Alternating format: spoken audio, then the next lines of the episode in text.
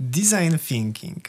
Agile czy waterfall w przebraniu? A jak myślisz? Trudno powiedzieć. Musielibyśmy spytać naszych UX-ów, bo mogą nam urwać głowę za ten odcinek. Na pewno urwą. Tomek Sierpiński? Paweł Skiścim. Zaczynamy. Pragmatyzm w IT.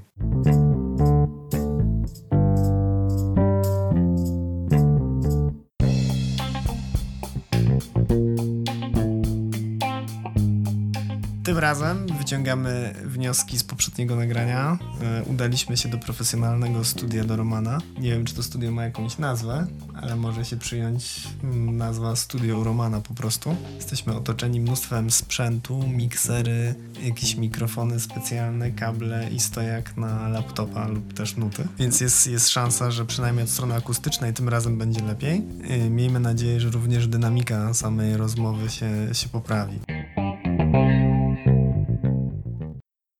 To, o czym chcielibyśmy dzisiaj porozmawiać, to jest spojrzenie trochę na, na to, jakby czym się posługujemy, zanim produkt powstanie.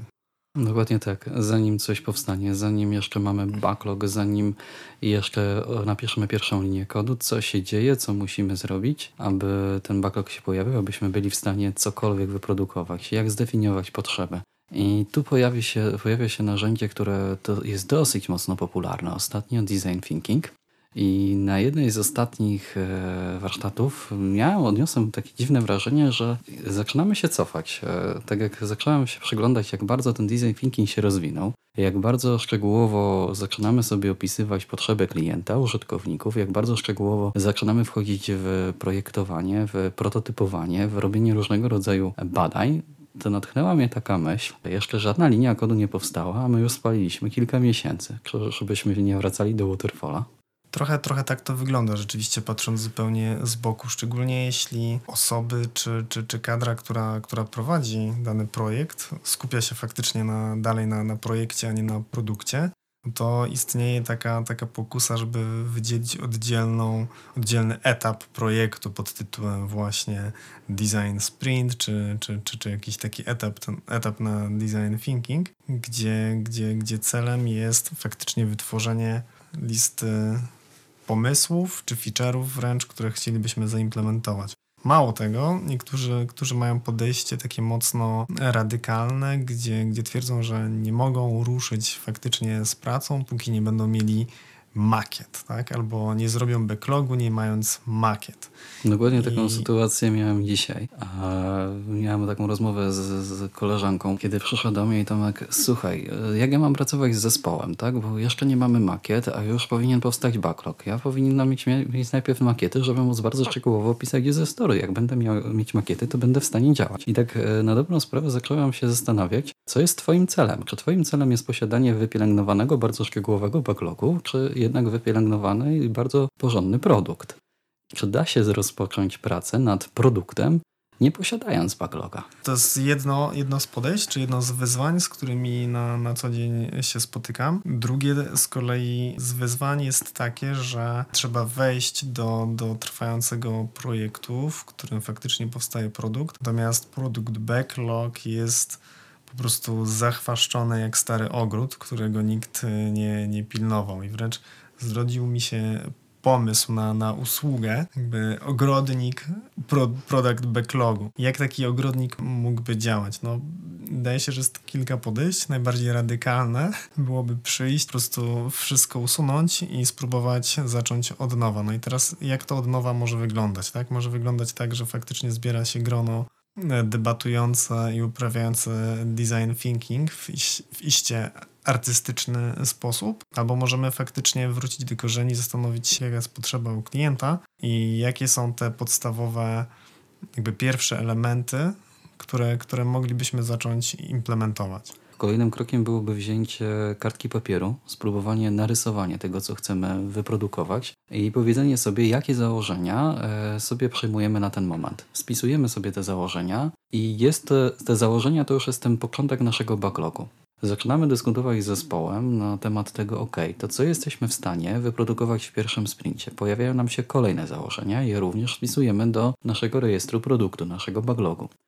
Gdy już zgadzamy się co do tego, że jesteśmy y, gotowi do tego, żeby coś wyprodukować w pierwszym sprincie, siadamy i produkujemy. Równolegle te założenia z backlogu zaczynamy w formie product backlog refinementu doprecyzowywać, weryfikować, sprawdzać, uzupełniać i tak iteracyjnie, z iteracji na iteracji powinien nam powstawać rejestr produktów.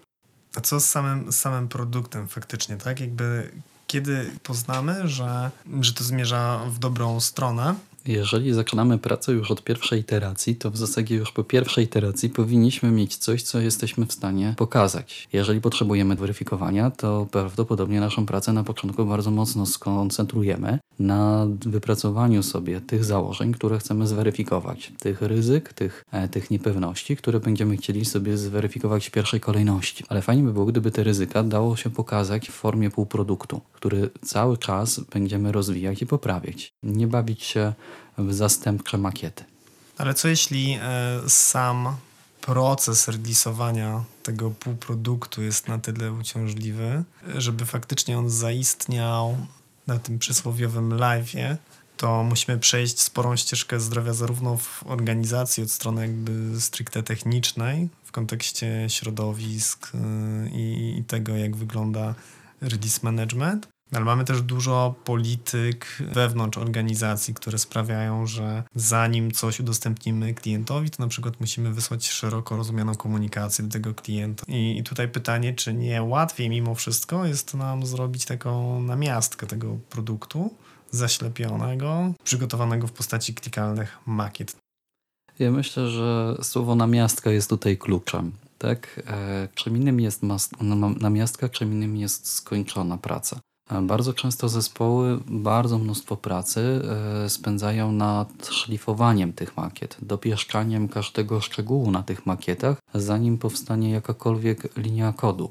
Fajnie jest sobie zadać pytanie, co my potrzebujemy sprawdzić, czego nie, nie jesteśmy pewni i to zmakietować i to zweryfikować. Nie makietować od razu całego produktu, mhm. bo być może szkoda na to czasu i e, dyskusja, która jest, e, wywiąże się w czasie projektowania takiego całościowego, e, całościowej makiety, może być najzwyczajniej w świecie zaoszczędzona na czas, kiedy będziemy produkować ten produkt. Teraz jest czas, że chcemy zweryfikować pewną hipotezę, pewną niepewność, która blokuje nas przed wystartowaniem e, pracy na rzeczywistym, już rzeczywistym produkcie. Nazwijmy sobie to, co chcemy zbadać, zróbmy coś, co potencjalnie jest jakimś fragmentem e, naszej, e, naszej aplikacji. Niech to będzie rzeczywiście coś klikalnego, ale niech to nie będzie skończona makieta gotowego produktu. Niech to będzie fragment tego, co pozwoli nam zbadać tą hipotezę. Wydaje mi się, że, że powód, dla którego design thinking się też tak mocno, mocno rozwinął, to jest gdzieś niezrozumienie tego pierwotnego MVP. Termin minimum viable product wydaje mi się, że jest, że jest opacznie, opacznie rozumiany, szczególnie przez początkujących product ownerów. Z moich obserwacji wynika, że często y, osobom wydaje się, że taki MVP to jest wybrakowany produkt. To jest produkt o, o niskiej jakości i, i szczególnie mm, w branżach regulowanych typu, typu finanse czy, czy motoryzacja, jakby firmy nie chcą sobie pozwolić na to, żeby wypuścić użytkownikowi coś, co jest niskiej, niskiej jakości. No wyobraźmy sobie samochód, który, który, który ma nie wiem, niedoprecyzowany jakby system pokazujący stan paliwa na przykład, tak? Albo ma nowy wyświetlacz, który coś tam ma, ma, ma, ma pokazać jakieś informacje, ale to się zawiesza albo, albo ma niepełną tą informację. To, to, to każdy w branży powie, że nie, no nie możemy czegoś takiego puścić, więc ewentualnie jak chcemy sobie się pobawić z użytkownikami, to im wyślimy y, jakąś, jakąś działającą makietę albo jakiś stand, który można na targach pokazać, ale w życiu nie pozwolimy, żeby coś takiego zrelisować w którymś modelu samochodów. Nie możemy tego wypuścić, bo mamy ograniczenia, choćby homologacje, choćby obowiązki regulacyjne i tego nie przeskoczymy. Ale nie każde MVP musimy od razu realizować do klienta końcowego. Wartością MVP jest właśnie możliwość testowania już działającego produktu. Nie testowania makiety, nie testowania pomysłu w postaci rysunku, tylko testowania czegoś, co potencjalnie za chwilę możemy wdrożyć.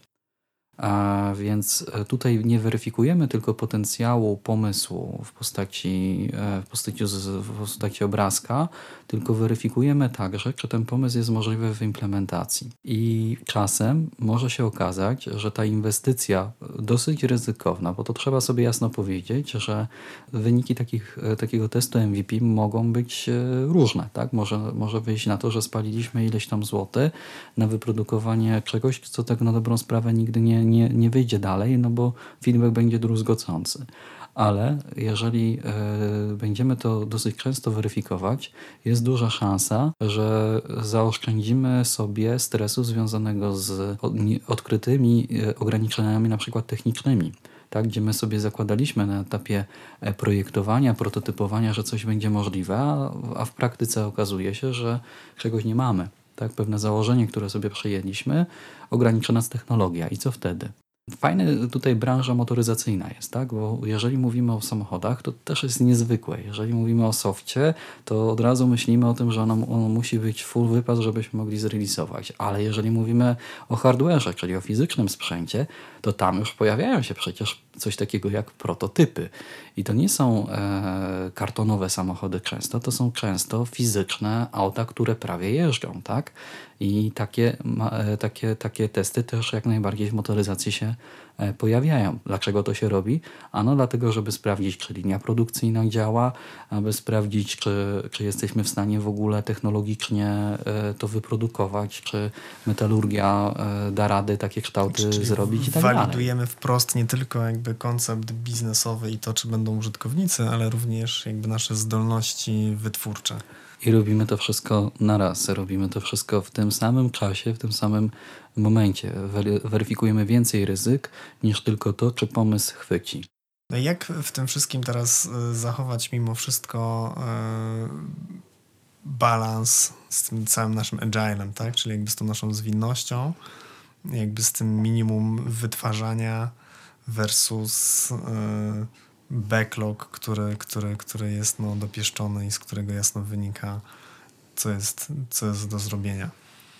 E, jeżeli byśmy chcieli sobie odpowiedzieć na pytanie, kiedy przestać e, pisać e, backlog, zaraz po tym, jak pomyśleliśmy, że trzeba napisać backlog. Wtedy trzeba przestać go pisać. Backloga się nie pisze. Backlog to jest coś, co powstaje jako, jako narzędzie i jeżeli E, mielibyśmy spędzić e, ileś godzin na to, żeby pięknie pisać autorskie, cudowne historie, to ja proponuję, żeby ten czas spędzić na dopieszczenie produktu. Dla mnie jest ok, jeśli w tym backlogu zapiszemy sobie ryzyka, zapiszemy sobie założenia i każdy taki element będzie osobnym elementem backlogu. I, i to jest good enough. Możemy użyć do tego e, historii użytkownika, różnych formatek i tak dalej. Pytanie, czy będziemy dalej realizować to, co potrzebujemy. Realizujemy tą podstawową potrzebę komunikacji. Niech to, co będzie w backlogu, rozpoczyna dyskusję, a nie ją kończy.